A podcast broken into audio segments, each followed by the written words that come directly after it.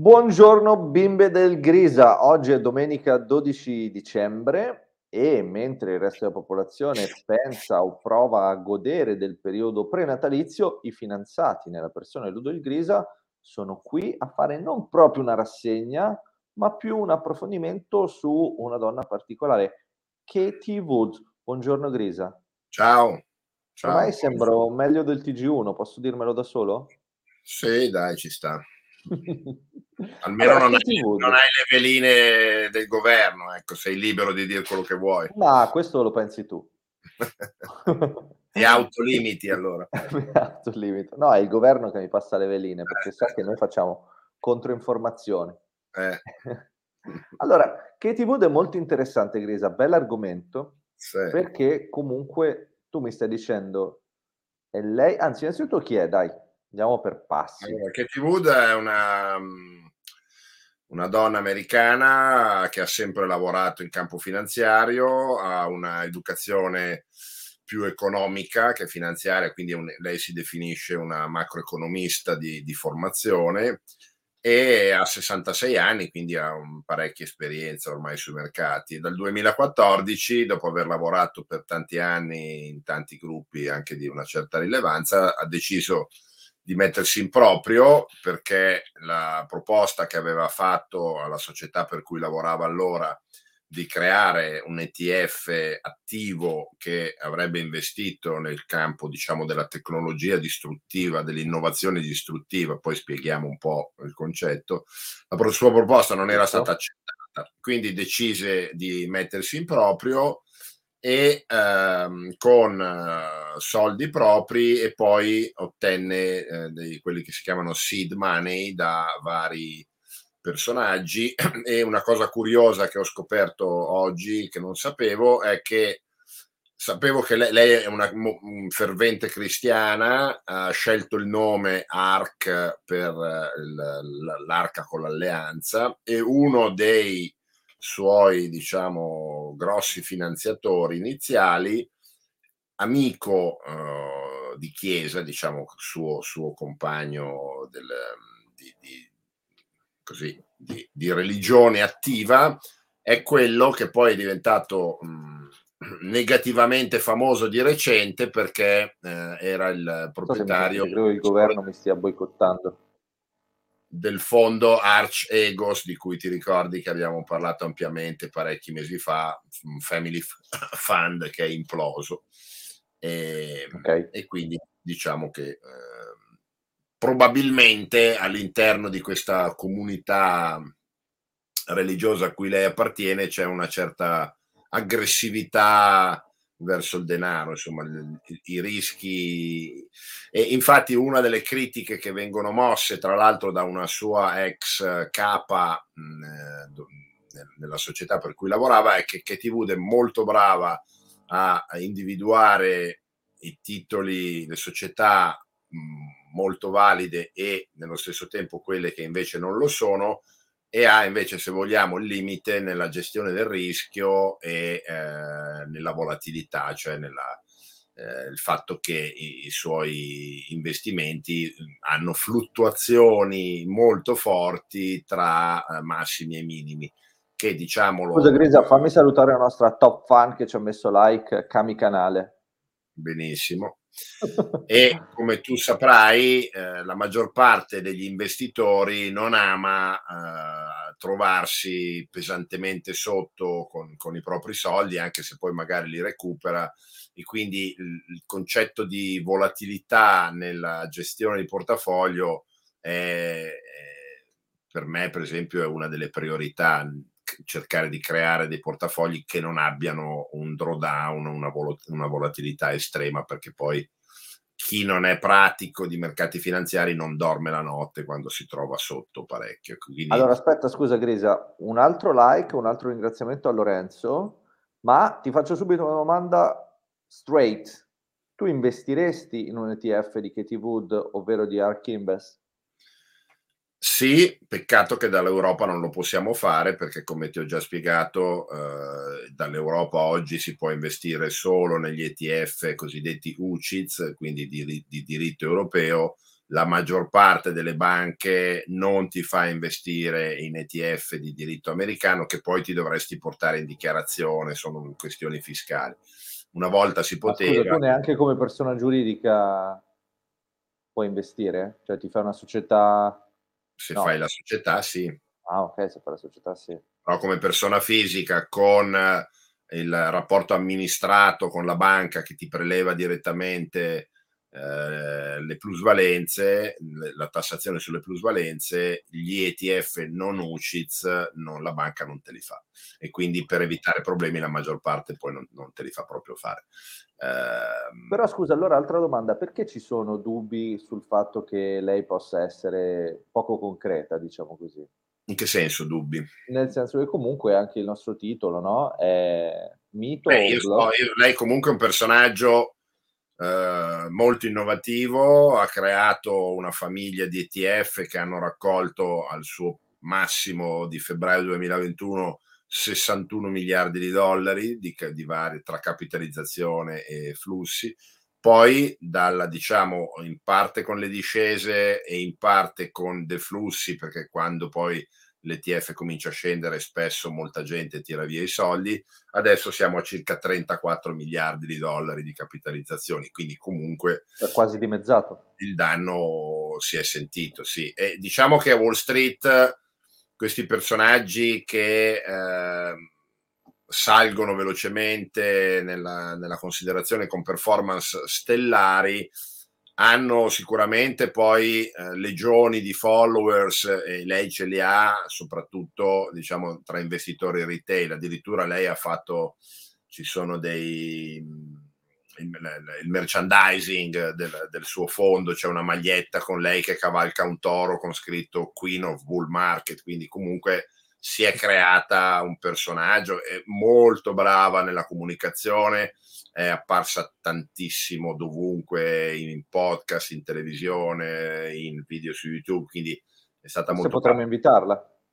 Provaci, sì, prova a scriverle. Eh, ha un team molto importante e lei secondo me qui è stata molto brava perché ne, diciamo nella gestione dei suoi ETF non ha privilegiato eh, persone provenienti dal campo finanziario, quindi trader, ma invece ha dato eh, la prevalenza a eh, persone che sono esperte dei singoli settori. Quindi lei ha queste cinque piattaforme dello sviluppo innovativo distruttivo, cioè questa, queste grandi fasi della storia dove hai delle invenzioni molto importanti che prendono piede eh, tra la gente e sono, diciamo, distruggono il, eh, l'environment tecnologico precedente sostituendolo con l'innovazione. Pensiamo per esempio alla ferrovia che eh, sostituì la carrozza a cavalli, concetti di questo genere, il carbone che sostituì l'olio di balena. Ecco. Eh, oggi, secondo Katie Wood, ci sono queste cinque piattaforme eh, dell'innovazione che eh, diciamo si presentano insieme e sono la robotica, eh, la genomica, quindi la sequenza del, del, DNA, la tecnologia blockchain che non è solo il bitcoin ma ha usi molto importanti nella logistica, tutto il mondo legato all'auto elettrica, quindi anche la guida autonoma e tutto quanto, e l'intelligenza artificiale. Lei fa il paragone con la fase eh, inizio Novecento dove contemporaneamente eh, arrivarono il telefono, l'elettricità e l'automobile, quindi delle innovazioni che in pochi anni cambiarono totalmente eh, il corso delle economie e della vita dei cittadini. E lei eh, ritiene che oggi siamo in una fase di quel genere. Eh, un altro suo concetto mh, positivo per, diciamo, nel suo nella sua idea di investimento è quello che l'innovazione è deflattiva, quindi il, ehm, il fatto che tu hai delle innovazioni tecnologiche anno dopo anno queste costano sempre meno nel momento in cui prendono piede eh, fra la popolazione e quindi questo porta a non inflazione e discesa e anzi sono deflattive. Questo perché lei eh, ne fa una bandiera, perché chiaramente dall'altra parte si dice che invece entrando in una fase di inflazione avremo un rialzo dei rendimenti dei bond, i titoli che lei trada e tratta nei suoi, nei suoi ETF sono quelli più sensibili al rialzo degli, dei tassi perché sono società che non producono utili oggi, li produrranno probabilmente in futuro e quindi lo, scontano eh, il, potenziale rialzo dei rendimenti dei bond va a ridurre in futuro il valore di utili che oggi non sono ancora prodotti quindi quei titoli sono molto sensibili ogni volta che i rendimenti dei bond si rialzano. Quindi lei, diciamo, come argomentazione contro il mondo eh, potenzialmente entrato in un ciclo inflattivo, dice no,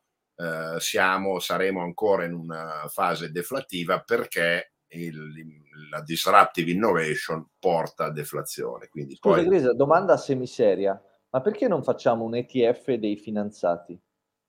Perché è tutt'altro che banale mettere insieme un ETF. Perché, scusa, da un certo punto di vista sembra comunque, prima di tutto fa una scelta di categoria, dici, vabbè, robotica, poi ci metti dentro alcune aziende della robotica che tu pensi che siano... Sì, sì, ma non è che tu decidi, ti alzi la mattina, faccio l'ETF e fai l'ETF, devi passare, tanto devi avere, devi avere parecchi denari per partire e poi devi avere autorizzazioni, e poi la maggior parte degli ETF comunque vivacchia con poca liquidità, ecco, quindi non, poi devi, devi insomma, va, va, promosso, deve andare bene, se fai l'ETF attivo o passivo, ecco, la grande differenza per esempio ecco, è che... Ricordiamo la differenza tra ETF attivo e passivo. Allora, l'ETF passivo sono la norma, gli ETF passivi sono il, il modo in cui sono nati, cioè in contrapposizione ai fondi di investimento sono stati creati dei, degli strumenti quotati in borsa che semplicemente eh, ripropongono un dato paniere, un dato indice in maniera passiva, cioè eh, il Nasdaq 100 che è formato da un centinaio di titoli viene preso eh, composto all'interno dell'ETF con i pesi eh, del Nasdaq 100 e poi eh, le quote dell'ETF vengono vendute agli investitori e ogni volta che c'è un cambiamento nell'indice Nasdaq 100 lo stesso cambiamento viene riproposto nell'ETF e il lavoro quindi chiaramente è pochissimo e l'ETF è sostanzialmente passivo. E il grande vantaggio è il costo perché costano sensibilmente meno dei fondi.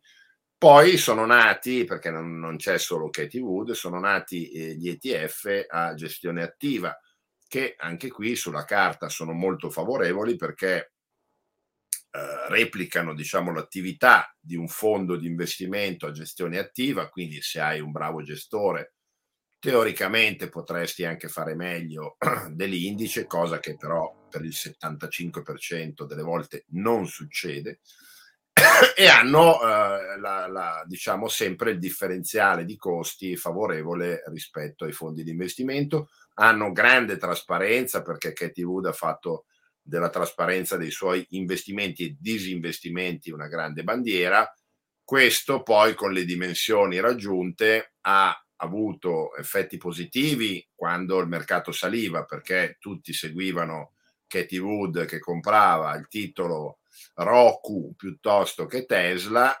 mettendoci centinaia di milioni di dollari alla volta e quindi si creava poi un effetto, diciamo, eh, favorevole perché c'erano magari altri migliaia di piccoli investitori che a loro volta compravano gli stessi titoli perché eh, Ark Invest ogni sera eh, pubblica, eh, ti manda anche la mail se tu ti iscrivi alla mailing list, le operazioni che ha fatto nella giornata precedente, quindi acquisti e vendite. quindi sicuramente grande trasparenza. Eh, dall'altra parte, in negativo, quando i mercati si girano e quando il fondo comincia a scendere, lei è comunque costretta a pubblicare eh, le notizie di aver venduto il titolo X nella, nella quantità Y e chiaramente anche qui abbiamo un segnale di vendita per i follower, quindi si crea un po' l'effetto valanga dall'altra parte, no? tutto bello quando sale e poi tutti eh, scendono. Quindi ehm, nel bene e nel male, eh, chiaro che se tu fai una scelta di trasparenza, secondo me comunque è positivo. Ecco. Eh, come ben sai, per esempio i fondi di investimento pubblicano come dati pochissimi dati perché ti mettono i primi dieci titoli che hanno in portafoglio eh, per alcuni fondi magari si tratta del 20%, qualcuno arriva al 40%, ma poi tu non hai idea di cosa ci sia dentro nel resto del portafoglio non pubblicato. Poi ti fanno vedere magari eh, una definizione di area geografica, di ratings, sono titoli obbligazionari, di sensibilità ai tassi. Questo è un lavoro che fa bene Morningstar però diciamo che la, la, la chiarezza e la trasparenza degli ETF attivi di Katie Wood nel, nel mondo dei fondi non c'è. Quindi direi eh, in conclusione che i finanziati approvano Katie Woods. Sì, sì, diciamo che secondo me ha più sicuramente aspetti positivi che negativi. Bisogna dire che eh, i suoi ETF attivi che diciamo per definizione de- della sua linea di investimento investono massicciamente in poche società perché il suo ETF bandiera ha 44 società dentro, dentro la quale sono investite, la maggior parte con partecipazioni del 5% almeno e addirittura fino al 15% in società abbastanza piccole quindi ha sicuramente contribuito a portare in alto i valori e adesso purtroppo sta contribuendo a portare in discesa i valori. Molte di queste società non producono utili. Ehm, Ma si sa, sei, sei, obsoleto, Grisa, ancora questi li, utili. Ne, ne abbiamo già parlato e vedrai che poi alla fine la realtà. Comunque, diciamo, il suo fondo bandiera che ha 44 44 titoli, oggi tutti quei titoli sono al di sotto dei massimi che aveva raggiunto a febbraio. Eh, oggi il fondo è sotto del 17%, ma è sostenuto dalla performance di Tesla, che è il suo principale investimento, che ancora oggi fa più 48%. Senza, eh, se non avesse Tesla, il fondo sarebbe sotto del 25% e eh, solo 6 di questi 44 titoli non sono in bear market, cioè sono già scesi gli, tutti gli altri 38 del 20% almeno, no? perché la definizione di entrare in bear market è quando vai sotto almeno del 20%. Quindi, e teoricamente poi una volta che sei in bear market ci stai per un po', ecco diciamo, quindi il rischio potrebbe essere quello. Nonostante tutto, dal 2014 a oggi, eh, poi vedremo le chiusure di quest'anno, comunque la performance media eh, di questo fondo è stato del più 40%. Mm, l'anno scorso ha fatto un più 150, 160 mi sembra. Eh, a me piace molto l'ETF della genomica che lei ha perché è, è raro trovare un prodotto così specialistico e poi il più recente che ha fatto è quello della tecnologia spaziale, no? con eh, adesso questo grande impulso che c'è stato verso eh, i viaggi spaziali, con tutta l'innovazione tecnologica. Quindi questi The due... next big thing. Sì, mm, potenzialmente sì, anche lì abbiamo pochissime società, nessuna o quasi che, che, che guadagna, valutazioni stellari eh, che per, peraltro poi hanno già preso delle mazzate piuttosto consistenti. Però sicuramente eh, lo spazio c'è. Ricordiamo che eh, il fatto che una tecnologia sia innovativa e prenderà piede e diventerà quindi un veicolo eh, di sviluppo economico non significa necessariamente che le azioni che oggi sono sul mercato che eh, sono in quella tecnologia daranno eh, risultati vincenti perché anzi molto spesso le prime società poi spariscono dal mercato perché ne arrivano altre. Quindi attenzione a dire ah, l'auto elettrica ormai è sicura, quindi mi compro tutte le società di auto elettrica che ci sono sul mercato e divento ricco. È, no, perché magari fra tre anni arriverà una società che oggi eh, non, non è visibile o magari un, una vecchia, una delle grandi major automobilistiche e quindi magari scompariranno quelle di oggi. Questo è presente, è successo con, il, con, il, con le, l'innovazione dei treni in America, dove la maggior parte delle società che erano quotate in borsa poi scomparvero, col mondo delle motociclette, delle automobili, una valanga di società che nei primi anni eh, producevano motociclette e poi automobili che sono scomparse molto velocemente dal mercato. Quindi attenzione a non confondere l'innovazione e lo sviluppo economico con eh, le performance finanziarie in borsa. Ecco. Ottimo, direi che come domenica mattina il nostro l'abbiamo fatto, possiamo scambiarci un segno di pace e andare in pace. ciao. Ciao. ciao a tutti, grazie. Ciao. Ciao ciao Grisa, grazie.